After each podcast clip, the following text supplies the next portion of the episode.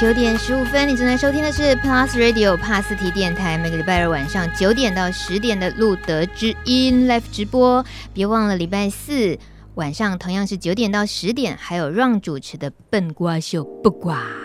不晓得大家是不是每个礼拜二跟四都有锁定？我知道很多朋友们都会听2跟4，因为这个很难得的一个电台频道呢，竟然只有2个小时节目，所以太稀有了，一定要好好把握哦。你干嘛这样笑我们啦？明明就是礼拜二跟礼拜四选的题目都非常非常的有趣，而且是从不同角度去看，不论是针对我们帕斯提朋友的生活，跟他很贴身的用药，他其实还有其他的社会跟文化层面在，像 ROM 就是一个这样子的例子，所以非常的多元化了。真的，你真的都不用收广告费，就义无反顾的帮人家做广告，你佛心来，因为喝了你的茶，你的茶里面不是放了好喝的果酱吗？真的，来自朝露农场。今天欢迎荣总顾文伟医师，大家好。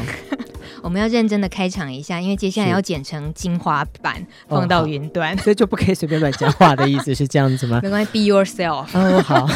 今天欢迎顾帅帅再来到节目中，为我们很地毯式的探寻一次在艾滋治疗的一路上会遭遇的一些迷思，我们自己心里头都可能会遇到会想要问的一些问题。那在这个地毯式的侦讯进行当中，大米也会用一个非常让小顾医师很警醒的一个过场铃声，那就是1号服务。我在你前面，如果就是心肌梗塞就倒下去，我看你怎么办。听到这个就像是自己还在诊间上班的，真的是，像我很有压力，我觉得是要赶快把诊看完的感觉，不然人家会晚下班。不行，今天有满满的病患在等着你。请问医师是？在已经确诊了，我已经确定感染 HIV 了，真的是阳性，而且不是假阳性，是真的阳性，因为我们上个礼拜才探讨过假阳性这件事，是，所以我们这一集要认真的面对。就上个礼拜在抽了血，然后这个礼拜就来就发现真的是就是阳性，对 positive， 对。那我如果想要吃药，可是一旦要吃就是要吃一辈子了，是吗？然后我可以晚一点吃吗？现在吃会不会太早？我可不可以因为我觉得我还年轻，我就想再拖一段时间，就对于吃药的那个 timing 什么时候吃？其实通常在第一次或是第二次我们见到甘蔗就是通常诊断的时候其实是个很大的冲击啦。我们通常会确定一下大家在这部分的不论是情绪上啊或是心理上面的一个状况。好，因为我觉得让你在一个因为大部分都会焦虑了，那不只是焦虑，它可能有一些后悔成分在，还有一些冲击的成分在，所以我那时候很想问你说，那你现在心里觉得怎么样？对于你自己的状况你觉得怎么样？对，你不要再假了，你这边我真的要回答，你怎么这样？我要回答，因为我知道我知道偶尔一些朋友的心情嘛。是，你再问我一次，所以这位美丽的小姐，所以你现在觉得心里觉得知道自己诊断，你有什么样的感觉吗？我知道我已经是确诊阳性，我当然希望它不会影响我以后的生活啊，所以我会觉得如果药可以让我控制未来生活的品质，我是愿意吃药啦，可是那一吃就一辈子都要吃药，又觉得压力好大哦。是，所以我觉得大米就是非常的真实的，就是反映出了很多朋友的心声。其实刚开始感染的或是知道感染的时候是千头万绪，他有很多事情要等着他处理，比如说他开始觉得身上多了一个标签，他可能会开始担心他生活会发生一些改变。很多人其实也是焦虑，会觉得自己的健康是不是从此以后会越来越差，我会不会永远不会像之前一样？那所以每一个个体在被诊断的当下都是很特别，而且都是有不同的故事跟问题带着解决。所以我觉得身为医生或是我们的个管师们，其实在这个时候其实我们的角色其实是带着他走一个正确的方向。那所谓的正确方向应该是说最适合他的方向，就是看着他的状况，然后他有什么样子的问题分别来处理。比如说他可能一开始要处理出柜的问题，可能他第一次就住院了，可能住院的时候就是要面临父母这样子的问题，所以我们可能就会跟他谈这些事情。那再来就是他有些时候他可能会要处理感情的问题，他可能有个伴侣，那伴侣可能不知道他的状况，所以他可能还必须要调试。那有的人可能是来就是健康的问题，可能来就是发烧变很瘦，那他可能会担心他的外观改变让别人知道，所以这也是另外一个所谓的污名化或是他的标签来源。所以种种的问题其实都可能处理方法不太一样，所以药物只是其中的一环啦。但是我必须要说的就是说，站在医生的立场，我们不论是众多的国内外的研究都其实告诉我们说，尤其现在的研究哈，就是说你随时只要是诊断了就可以吃药。好，其实立即吃药的这个优点远比这个就是你延迟等到比如说你 CD4 掉到500以下再吃药，或者有症状吃药来得好很多。好，主要是可以减少一些包括感染，比如说像结核病啊，或者说像是一些癌症，比如说像刺激性癌症，像淋巴癌啊，或是一些卡波西氏肉瘤这样子的疾病。那对于医生来讲，我们就是说这些都是很医疗性的东西。那怎么样把这些实际上的这些好处转化成对于感染者每个人身体或是精神或是生活上面的一个优点，这就是我觉得这就是医生跟个管师的功夫。像刚刚讲到有些人会觉得我觉得我外表看起来很瘦，因为就是已经感染一段时间了，来的时候可能就是急性感染或是一个已经感染一段时间的人，那这时候吃药可能可以减低你发烧的症状，也可以减少你可以慢慢的就是恢复你的体力。好，那有的人可能担心说我有一个伴侣，这时候我们也许就可以说，那基本上如果你担心伴侣会被感染的话，基本上可以找他来咨商。那另外一个你吃药的部分的话，也可以帮助快速降低你的病毒量，这样子你可以不用担心就是让他传染到。那有时候你可能会担心你的未来，觉得你的未来会不会CD4 越来越低这样子。那当然我们也可以跟你说，配合了药物的治疗，这个就是最珍贵而且也是让你的 CD4 可以不用再继续掉下去的一个方式。所以其实我觉得种种的方法，它怎么样变成一个吃药就是吃药，对医生来说可能是一些数据上的改变或是一些副作用的差异，但是怎么样转换成对于每一个感染者生命上面的一个重点跟他一个助力，我觉得这个才是我们一开始这段时间中需要很细心去察觉到的，然后是量身定做的。好复杂哦。这不就是我工作吗？真的，我只是丢了一个问题那么简单的一个心情，可是背后医疗团队要评估的是好多当然是会有朋友还是会跟我们抱怨说医生就只要吃药那对他来说这就是出现一个隔阂嘛，就是说他对于药物的认知，就是大部分就像这样讲，这个药物吃了会不会有担心有副作用啊？这药物吃了是不是就不能停啊？那这时候当然就是靠着医生针对每个人他的疑惑去解答。那同时必须要告诉他这个药物对他的人生可以带来什么样子的价值跟正面的改变。我以为所谓用药要不要开始吃药，它只是取决于你的病毒量超过多少就是要用药物。应该这样说啦，就是传统哈对不起，就是我们来开始讲古了，小顾医师要开始来讲古也不用太古啦。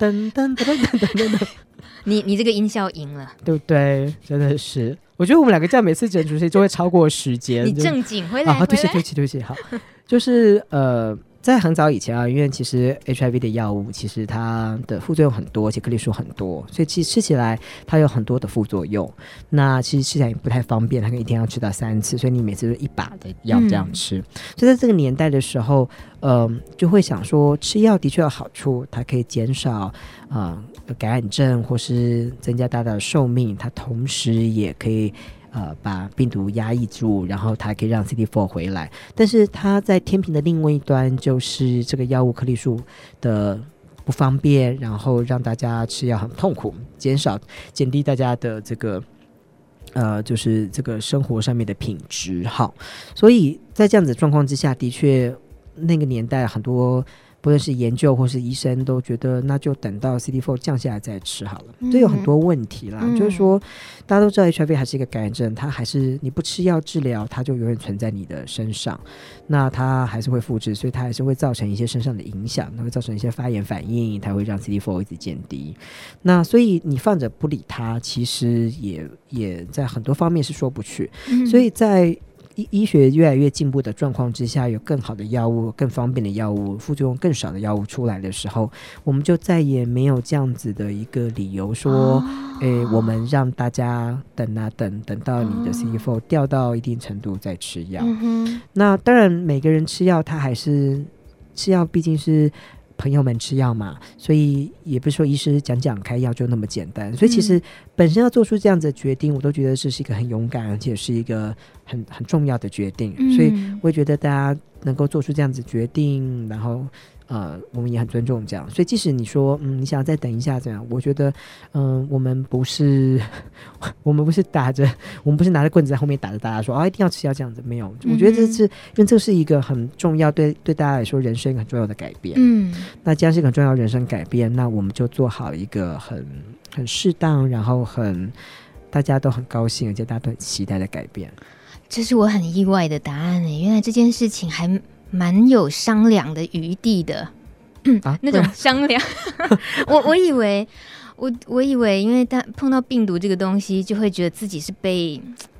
压着，被你没得选了，你要不就选择对抗我吧，对，然后会觉得好像没有什么筹码能够跟他谈，可是透过医疗团队沟通的过程好像多了解自己一点，然后不是总是那么都是那么的简单啦，也有很多就是我们可能比如说就是花了很多时间跟他解释这样子，而且我们其实也想了很多，想到他的生活背景，想到他的工作，想到他的家人，想到整体对他的帮助，但是就是还是会我觉得很多人在开始知道 HIV 的时候，他可能就马上他的理解或是他的回忆就回到那个可能1980 1990年代那种没有药物的年代，所以他就回到即使他是多么理性的一个人，可能在自己感染的时候都会有一个恐惧感回到那个时候，所以那个时候其实有时候是不是那么容易沟通的啦，而且很多人也许都还是存着一个比较不合现在这样子状况的一个错误的想法这样子，所以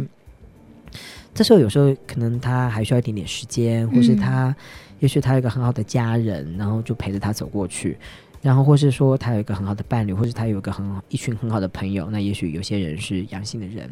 就觉得说其实身边这样子的人也不少，你也不用担心，很多人其实已经吃药吃很久了，只是你不知道而已，所以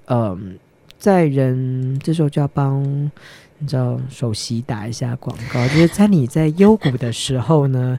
对，就是会有不同的方式伴你走过去，对啊，你在那个点名罗一钧医师，金之谷谷主，对，谷主， okay， 我们欢迎下一位，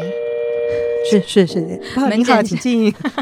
今天有什么问题呢？我们的留言板上，小甜甜说：“艾滋解药问世有没有明确的进展与时程？”小甜甜，你这个提问就是要考倒顾甜甜就对了，开什么玩笑，当然没有了标准回答就是目前还没有啊对，其实艾滋的这个解药其实一直以来都是很重要的艾滋研究的领域之一啦，那它其实花了非常非常多的资源，可是为什么还是有那么多资源放进去，因为大家还是觉得说有一天如果感染者都不用承担身上的病毒这样子的包袱的时候，它也许是它真正能够解脱的时候，所以在无论上在道德上面，在一个解放 HIV 带来的这个所谓标签化的这样子的运动上面，它都是一个很重要的角色，但是HIV 就是一个非常很特别的病毒，它也是非常的狡猾，所以其实对我们就是去看这些不论是疫苗的研究或是一些就是所谓的治愈的研究，都每一次的东西每一年就是这些研究出来都让我们学到新的东西然后隔一年我们就发现哦，新的东西就变旧了，还有更新的东西，并不是大家想象中的那么简单。好，但是我想，我们在这几年的 HIV 的这样子研究中，其实吸取了很多其他科目的经验，有像比如说免疫学的经验，像是这个肿瘤学的经验，所以很多拿一些就是其他像这样类似的药物，然后在HIV 的领域中就是进行试验这样子，所以有的看起来有些帮助，那有的看起来就是没有差别，所以我觉得还有一段稍微要摸索的时候啦，那摸索到时候可能大家以后会考虑用一种就是综合的疗法，可能不是就单一的方式来治愈 HIV， 可能需要一次用不同的做法去做，那应该会很昂贵啦我猜，但是无论如何就是所有科学家们跟医生们都会希望见到的一天。还有这尤其感染者朋友们应该更期待。对啊，而且我总是觉得还是蛮有希望的，虽然说每次觉得新发现听起来也没有多新，也没有多让人家太兴奋，可是总觉得那一天就越来越靠近了。再来回答5号留言9点20，他是9点20留言，他说初感染者能够服用舒发定吗？一天一次真的很方便说。这谁留的？谁留的？对，9点20留的。9点20，这个人昵称9点20。哦，好，今天的9点20，您好。记得舒发定好像改名字改成雅翠佩了，对不对？对，好好。舒发定这边跟大家解释一下，它就是一个3合1的药物哈。那其实这些药物它，大家知道以前就是3种药物并在一起吃嘛，哈。那3种药物分开吃的话，后来就是发现说一些药物的制剂 的科技越来越发达，而且越来越稳定之后，就发现说药物可以合并在一起做成一颗，那也就是他只要吃一天一颗，一次一颗就好了。好，所以一天一次，一次一颗，好，就是非常划时代改变。舒发定英文叫 Atripla， 那它其实不是个真的很新的药，它其实在2006年在国外就已经上市了，那台湾因为碍于价格的关系直到这几年才出现。那但是它其实的成分就是比如说大家有熟知的吃的是舒发泰加上西宁这样子的药物，好，所以其实它的组合也许你已经平常就已经在吃了，那新的感染者当然也可以吃，在过去差不多3到4年以来，它一直都是这个，不论是美国跟这个 WHO 世界卫生组织建议的第一线用药，那所以它吃法的状况其实也跟这个也跟就是吃西宁跟舒发泰的方式一样，都是睡前吃，然后它的副作用也是类似，所以打成一天一颗，其实基本上就是让你服药更方便。你可以以前吃4颗，现在吃1颗，或者你以前吃2颗，现在吃1颗。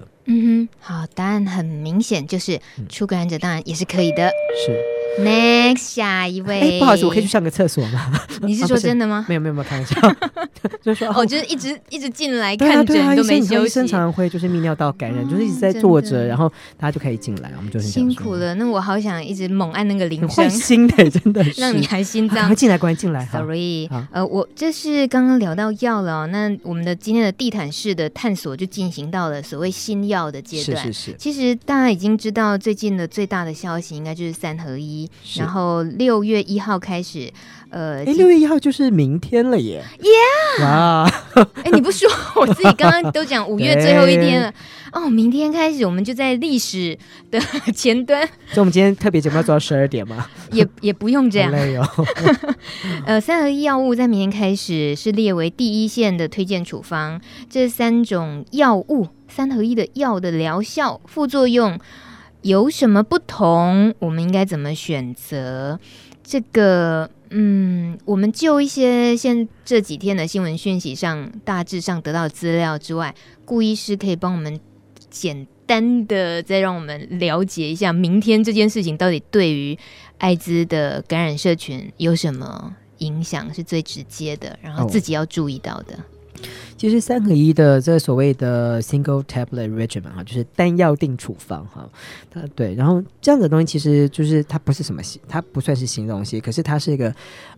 国内外的一个潮流哈，就像我们讲到，就是说为了增加感染者服药的方便性，好，然后还有就是说，当然药物吃的越少越好嘛，好，所以其实你以前可能是同样的处方的成分，然后吃3颗或是2颗，那现在的话可能就是把它打成1颗，好，所以这就是一个组合性的东西，所以1颗就是鸡尾酒哈，所以这个胶囊就是一个鸡尾酒，感觉很好吃，就打成在一起。你为什么要瞪我？还美化？对对对，不就是药？不就是鸡尾酒？所以那个恐惧感可以再弱化一点，对不对？它是。当然是药了，胶囊嘛，当然是药了。对我来讲，我就觉得好吞多了。没有没有没有，不是胶囊，它是药锭，它是药锭。Oh, okay, 对，而且其实这个药锭的话，因为它可能就是它要配合的其他药，所以其实它大小可能跟你以前旧的药有一些吃的差不多大。嗯，对。但是最少就是说，像我们有时候碰到病友就跟我说，哦，他觉得少吃1颗药就少了10秒钟，所以1天少10秒钟就省下10秒钟，就1年可以省下非常多哈，3600秒哈，就可以做很多事情。所以我觉得这也是一个很正面的想法。那这3颗药锭的话，其实里面的成分的话，第一个刚才有介绍亚翠配嘛，或是它的以前旧名叫做舒发锭，好像改名叫亚翠配。那刚才有介绍过了，它其实成分主要是一个舒发肽再加上西宁的成分啊，所以就是大部分它的这个吃完的会晕的感觉，其实也跟西宁是类似的啦。好，所以就是如果你以前有吃过西宁，或者你的朋友吃过西宁，那你在这个吃到如果医生开给你跟你讨论的结果是吃亚翠配的话，那当然就是睡前吃，然后记得要空腹吃。好，那再来另外一个是康普莱。好，那康普莱的话其实也不是一个非常新的东西，因为其实有些人已经在吃过N0了。好，所以它的成分就是舒发肽加N0。好，所以它长这样就是长的是一个有一点点像是这个 lavender 颜色，沿着那个薰衣草颜色的很梦幻的一个紫色。你好爱把药的外观美化，谢谢你。还好，对，但是 它的大小大概就跟一个舒发肽是类似的大小，舒发肽是蓝色嘛，所以有点淡紫色。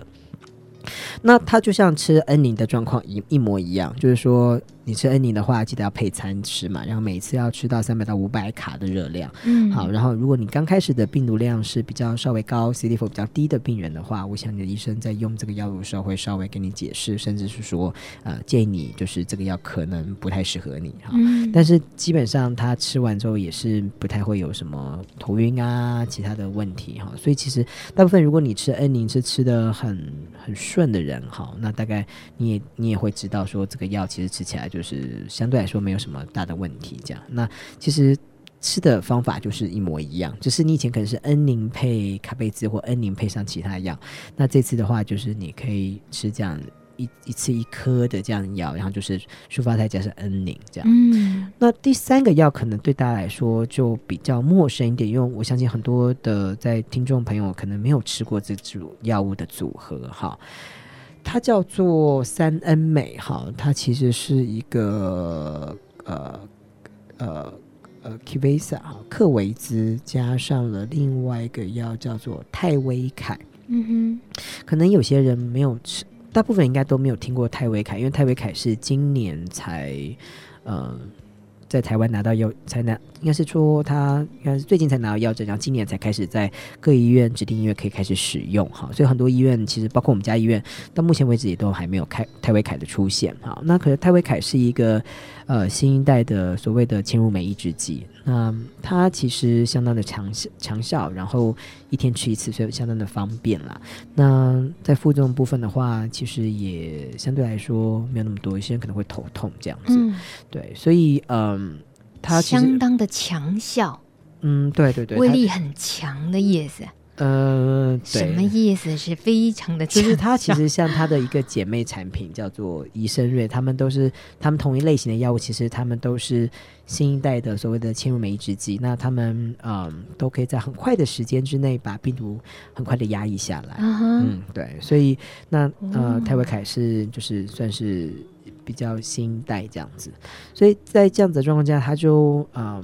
这个出这个药物的药厂就配合了他们药厂的另外一个老药哈，就是克维兹，所以克维兹加上泰维凯其实就变成所谓的三恩美。嗯，那三恩美它的颗粒比较大一点点哈，它是这三种一天一次的药物中颗粒比较大的，但是还是维持一天一次吃一颗。那它不太受到吃东西的限制，跟说不一定要睡前吃这样子。嗯，那但是因为它是配合的克维兹嘛，那克维兹大家知道，大概台湾有可能1/10左右的人有可能在吃克维兹的时候可能会过敏，所以大概你的医生在吃这个，如果他开给你这个药的时候，你可能会就是跟你特别讲说，他说这个药物的特性跟你要注意的事项。嗯哼。现在有点后悔当初应该要就是放一个照片今天让大家可以在网络上看照片这样子，这些之后应该会放在路德网站了我猜。有啊，路德网站都有啊，新药的这个药的长相什么，对对对，这个都是有的，是是是。大家想要具体关心，其实当然这些都是查得到图片，可是能够透过顾医师这么巨细靡遗如数家珍，实在是不适合用在如数家珍，不适合用在这里可是我们真的很高兴满口袋的药请问所以你今天要吃什么呢？随手取来都是信手拈来皆是 ART， 所以几乎都在回答每一位朋友心里的疑问，因为我真的有时候很佩服朋友们，就是对于药的了解的那种，真的也关心自己，也觉得说想要知道自己吃进了什么，因为就不要说单纯指艾滋的这个疾病，很多疾病的病患其实通常不那么的在乎自己到底吃进了什么药，然后只觉得说能好就好了，医生说什么什么就什么。其实就像我们回答一下，就是说每一位朋友都是很独特的哈，所以每个人对于药的看法跟对于他要不要做决定药物的这部分的选择都有自己想法，有的人就觉得你给我什么都可以，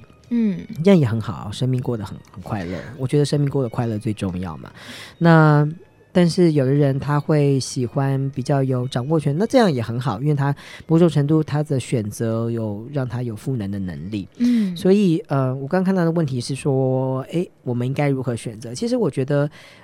站在我的立场应该是说正在我的习惯啦，就是说我喜欢跟我的病人或是我的朋友们去讨论他的几个选择，我们大概会一起根据他的生活作息跟他的生活方式跟他的需求选出大概几组组合，然后让你做选择。这样子一部分你也做了一个你喜欢的东西，然后我们一起来就是大家来当做是一个 team。 好，我们是一个现在不能讲美国队长美国队长黑掉了黑化了，所以没有，就是大家就是一个 team member， 就是说你也是站在一起，就是为了你的健康做一个这样子的一个努力，所以我们一起来，大家一起来帮忙这样子。所以我们提供我们有的，那我可以告诉你说在之后也许可以有什么样子的改变，那这样子的决定是好是坏我跟你讲，我会分析给你听这样，所以这是我们喜欢做的东西。但是也有很多很棒的专家，那他们在做决定的时候他会用他过去非常好的经验，然后提供大家他非常就是老道的经验，然后跟他渊博的学识这些东西，所以这样也是一个非常也是一种就是决策的方式。我觉得这就像回到刚才就是说医病关系嘛，就是你就回复那个笑话对，就是医病关系本来就这样子，就是大家就是你喜欢这个医生的调调，你就自然会跟着他嘛，你就会喜欢看他，你觉得他整天娘娘的，然后又会翻你白眼，那你自然就不用来啊，对啊，所以其实我都觉得就是这个都是大家都可以选择，而且都让大家就是说就找到一个你喜欢的东西，然后你也喜欢的生活模式，这个其实是最重要的。这比什么药都好用就是会说出这种话，这么会自黑的医生，这么可爱的顾帅好，我放首歌让顾帅休息放松一下。已经有人在我的 Facebook 上面开始在讲说什么，就说他要听到最后的问题，他已经想要什么跳到最后一个问题之类的。他知道我们最后一个问题是什么，真的是偏不说。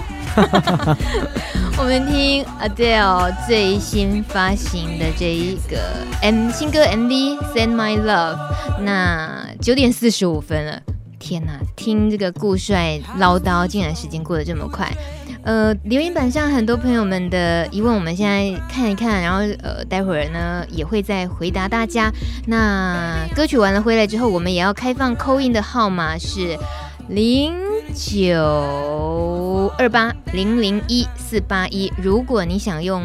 call in 的方式跟我们对谈，聊聊你遇到的状况的话，很欢迎，不管是服药的，或者是最后那个问题关于爱情的之类的，你都可以用电话或者是留言板哦。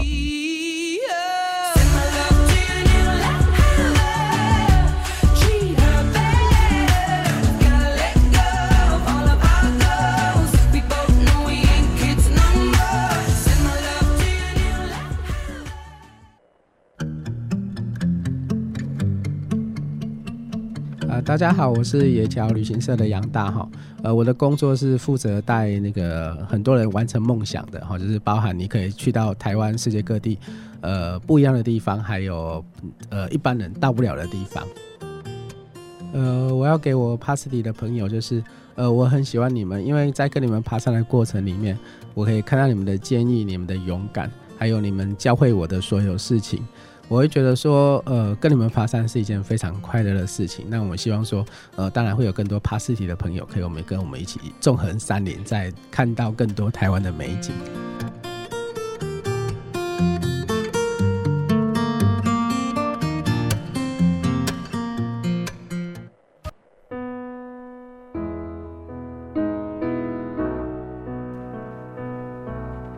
你听过爱情吗？我吗？有啊 ，Sure。爱情听过啊，爱情就跟鬼一样啊，听过跟没看过，听过啊，为什么没有听过？现在不太相信了，但是还是希望有爱啊。9:48，如果你也希望有爱，或者是今天听到问诊的过程中，你有爱问的疑问，你可以用 call in 的方式0928001481，或者是在露德之音的节目官网留言板。那我来先请我们的顾帅回答留言板上的好了。其实7号留言呢，他的这个提问刚好也是我们在我们地毯式的探索治疗迷思当中的问题，就是关于 CD4。 那这个7号留言的朋友他说，小英执政第11天加油。好热血啊！他说呢，初次检验阳性 ，CD4 呢那时候就已经低于100了。未来免疫系统要拉高到500以上的几率高不高啊？一般来说多久才能拉回正常值呢？我怎么觉得这一位朋友的留言像是在驾驶飞机，然后目前有一种失控中，然后又要拉回，然后又有时候急速下降的感觉。这是非常专业的问题，是啊，对对，这就是大部分人会问的问题，这也是我们大部分解释的啦。就是说，在治疗后的话，大概每一年会，当你病毒量被压制下来的时候，其实你的 CD4 就会慢慢涨上来。那大部分来说，就是一年会涨个100到150左右。好，对，但是事实上，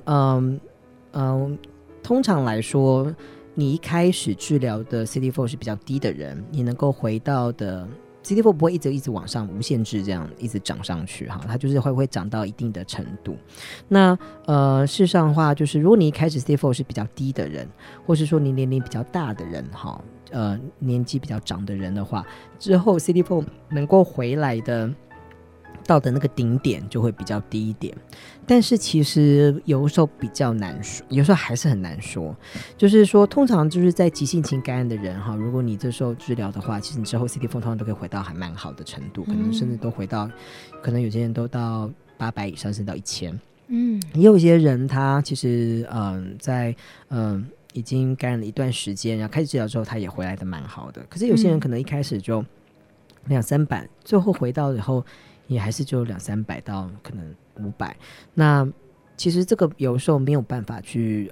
预测哈，这个因为其实 CD4 有点跟体质蛮有关系。到现在目前为止，还有很多对于 CD4，为什么有人可以回来很高，有的人就是只回来一点点，有很大的一个疑惑，还是没有办法解决。那包括使用一些特别药物也没有建议说哪一种药物都对 CD4 有特别好的帮助、哦、那我们大致上还是会跟大家说不用太担心，好，就是说 CD4 是会上上下下啦，但是其实 CD4 够用就好，好够用就是说如果今天在你病毒量测不到的时候，你 CD4 其实在足够范围之内，其实你还是不用太担心啦，还病毒量压就是测不到是最重要的最重要的事情。那 CD4 就有点看自己体质，看有点、如果你愿意再努力一点哈，比如说生活作息啊，尽量就是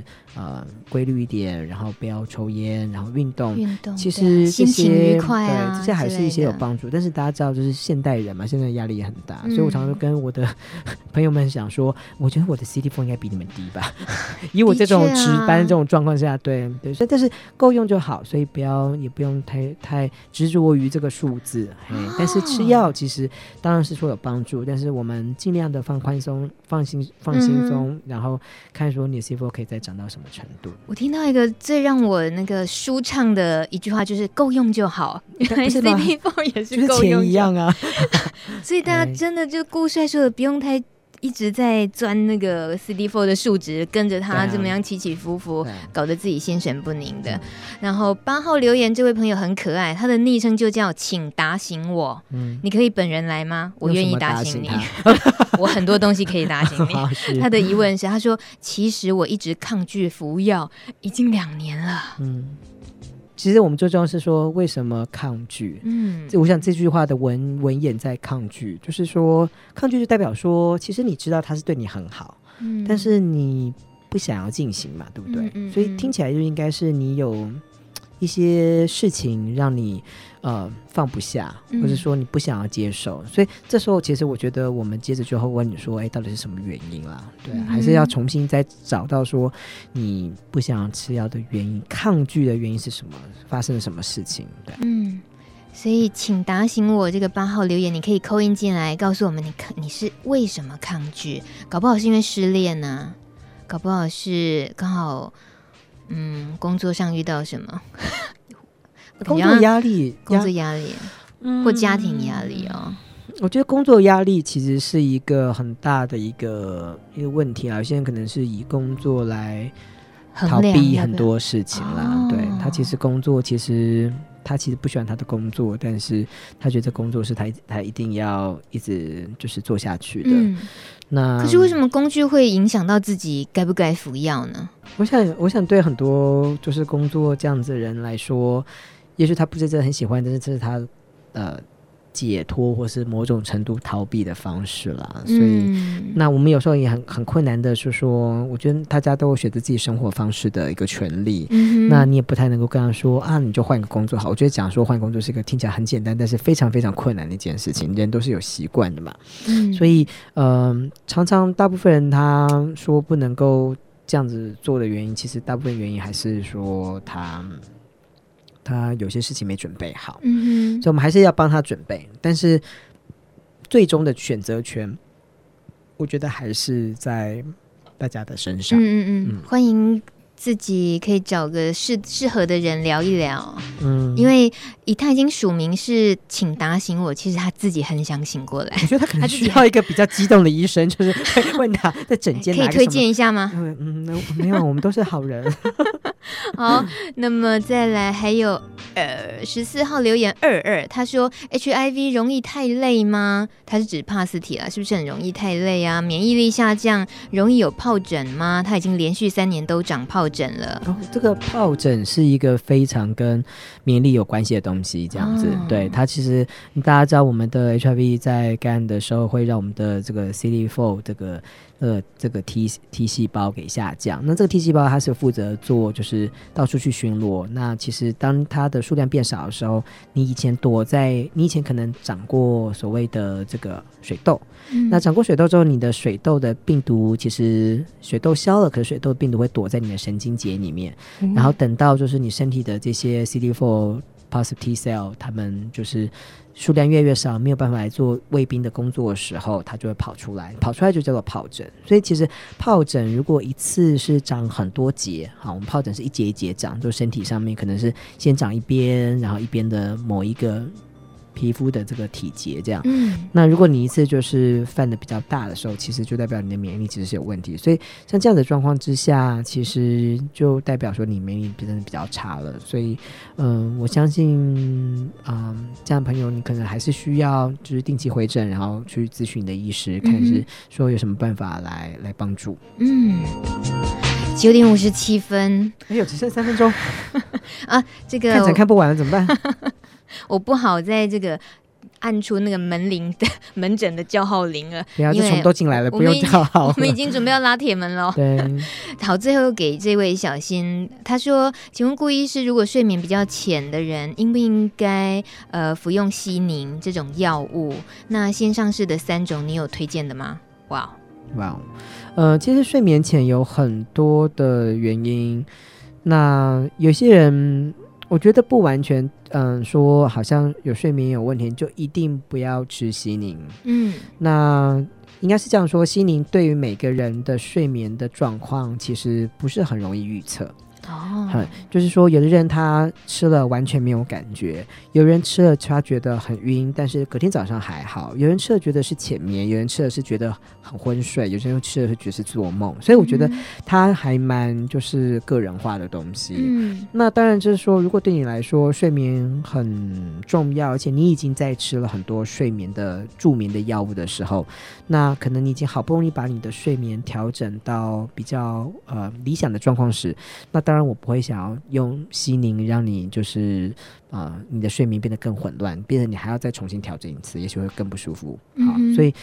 毕竟有一些这个精神科的用药或是一些助眠的用药，其实跟西宁是有一些药物的交互作用。嗯，所以站在这样角度上，我们可能会选择一些跟你现在吃的药物比较没有交互作用，也不太会影响你生活作息的。因为你前面可能其实你是一个早晚要做，你可能常常会换班的人啊，或是说其实你工作常常要大夜或是小夜，这样你会有点焦虑的人，所以在这个状况之下，其实你常常会吃一些其他东西。那当然我们选的药物尽量就不要跟你的药物有交互作用。嗯，所以其实有很多东西可以选，但是就是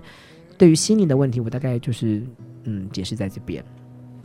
It was the years，如果睡得不好，听这首歌一定可以睡很好。柯智棠最近公布金曲入围名单，最佳新人、最佳男歌手，这首几年前的这个 Kingston 广告记忆月台的主题曲 It Was Made 的主题唱的人，我一直以为他是老外，原来是台湾歌手。我们在这么温柔性感的歌声里来回答，怎么那么烟嗓啊？对，而且他非常年轻，他才20出头岁，然后就唱这首歌。我们在这样子性感嗓音里头回答今天地毯式探索医疗迷思的最后一题。如果病毒量测不到，我也都稳定的吃药，是不是就可以 BB 呢？ BB 不是消音哦，是无套性行为，叫做 BB。请问顾医师可以吗？这其实不只是一个医疗问题，它关系了2个人，但有可能3个人4个人5个人不知道，它关系了它关系了一个人跟人之间的一个情感，跟它有很多，它不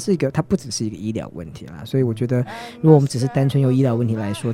这件事情的话，我想很多人应该会不同意。那站在医师立场的话，就是我们的证据上应该这样说，在病毒量测不到的时候，好，对，然后又没有其他的性传染病的前提下，感染者是不会透过性行为传染给其他人。好，那这个其实是一个2008年的所谓瑞士宣言的概念。那其实在后来的一些就是研究中也是这样出来，但是这样讲很简单，但是其实它上面有很多小的细节部分，包括台湾还是有法律会有一个入罪的问题。所以记得就是如果你今天是发生像这样子的行为的时候，你必须要坦诚的讲说你感染的身份。哈，我想这对很多人来说，其实你的对象是不认识人的时候，其实是一个很困难的事情，所以这就造成一些问题。那再来就是即使你想 BB， 可是你的对方可能也会担心，或是其实你还是有担心你的对方可能会感染 BB。 然后再加上病毒量测不到，其实有的人可能他不是那么吃药可能状态也不是那么好，所以可能六个月测不到，可能中间有些浮动的一些问题，所以其实我觉得有时候还是没有那么保险，对，那么100%这样说啦。而且事实上 BB 当然还有一些其他的性传染病感染的风险。那我们倒是要说，就是如果你是比如说是一个所谓相异伴侣啊，其中一个阳性一个阴性，那阳性的朋友们，他开始吃药的话，大概需要6个月时间，哈，差不多4到6个月时间，他的病毒量正式降到测不到。那这段时间其实它是有感染性的。那在国外的方式的话，就是有一些研究发现说，如果他的阴性的伴侣这时候吃了所谓的预防性头药的时候，也就是非感染的人吃预防性头药，好，那感染的人吃所谓的3合1的鸡尾酒疗法，那这样下去的话，其实就可以避免就是在我们的感染者病毒量还没有降到测不到之前，把病毒传给这个非感染者这样子。所以甚至即使是病毒量都已经降到测不到之下，在国外其实也有很多的伴侣，他的阴性伴侣会选择继续吃所谓的预防性头药，对他来说，他觉得他也有达到预防的一个方式，那他也其实也能够让他更加的放心。那他的伴侣阳性伴侣，我相信对所有的阳性伴侣而言，大家都不想要把就是病毒传给心爱的另一半，所以配合着所谓的预防性头药，其实对于阳性伴侣来说也是比较容易放松的一个做法啦。所以其实这有很多复杂的一些关于情感关于亲密程度的问题。 对，但是通常问这个问题的人呢，他只是想要一翻两瞪眼的答案，就我可不可以 BB。 可是事实上你其实老实说，这种问题就是你可以不用问我啊，你 BB 就好，你也不需要问我，就是自己真的会 BB 的人也不会问医生啊。对啊，我们都这样子，所以这一题白问了。没有没有啦，我们可以提供很多就是新的更多的一些资讯跟更多的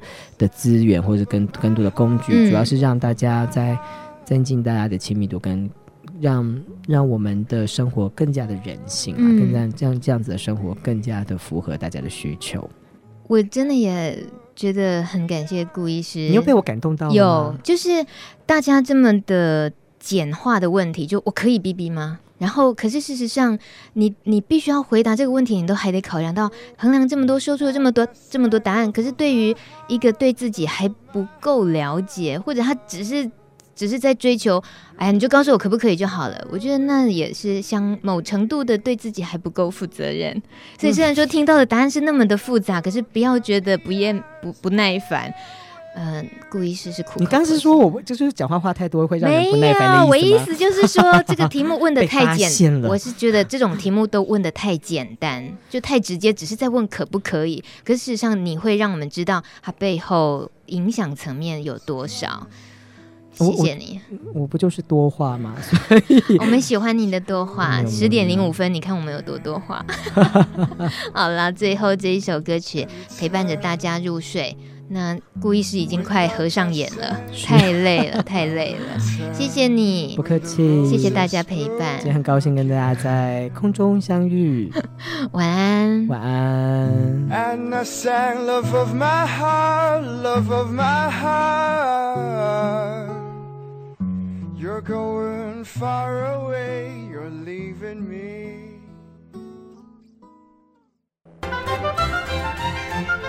本节目由路德协会制作，中华电信协助播出。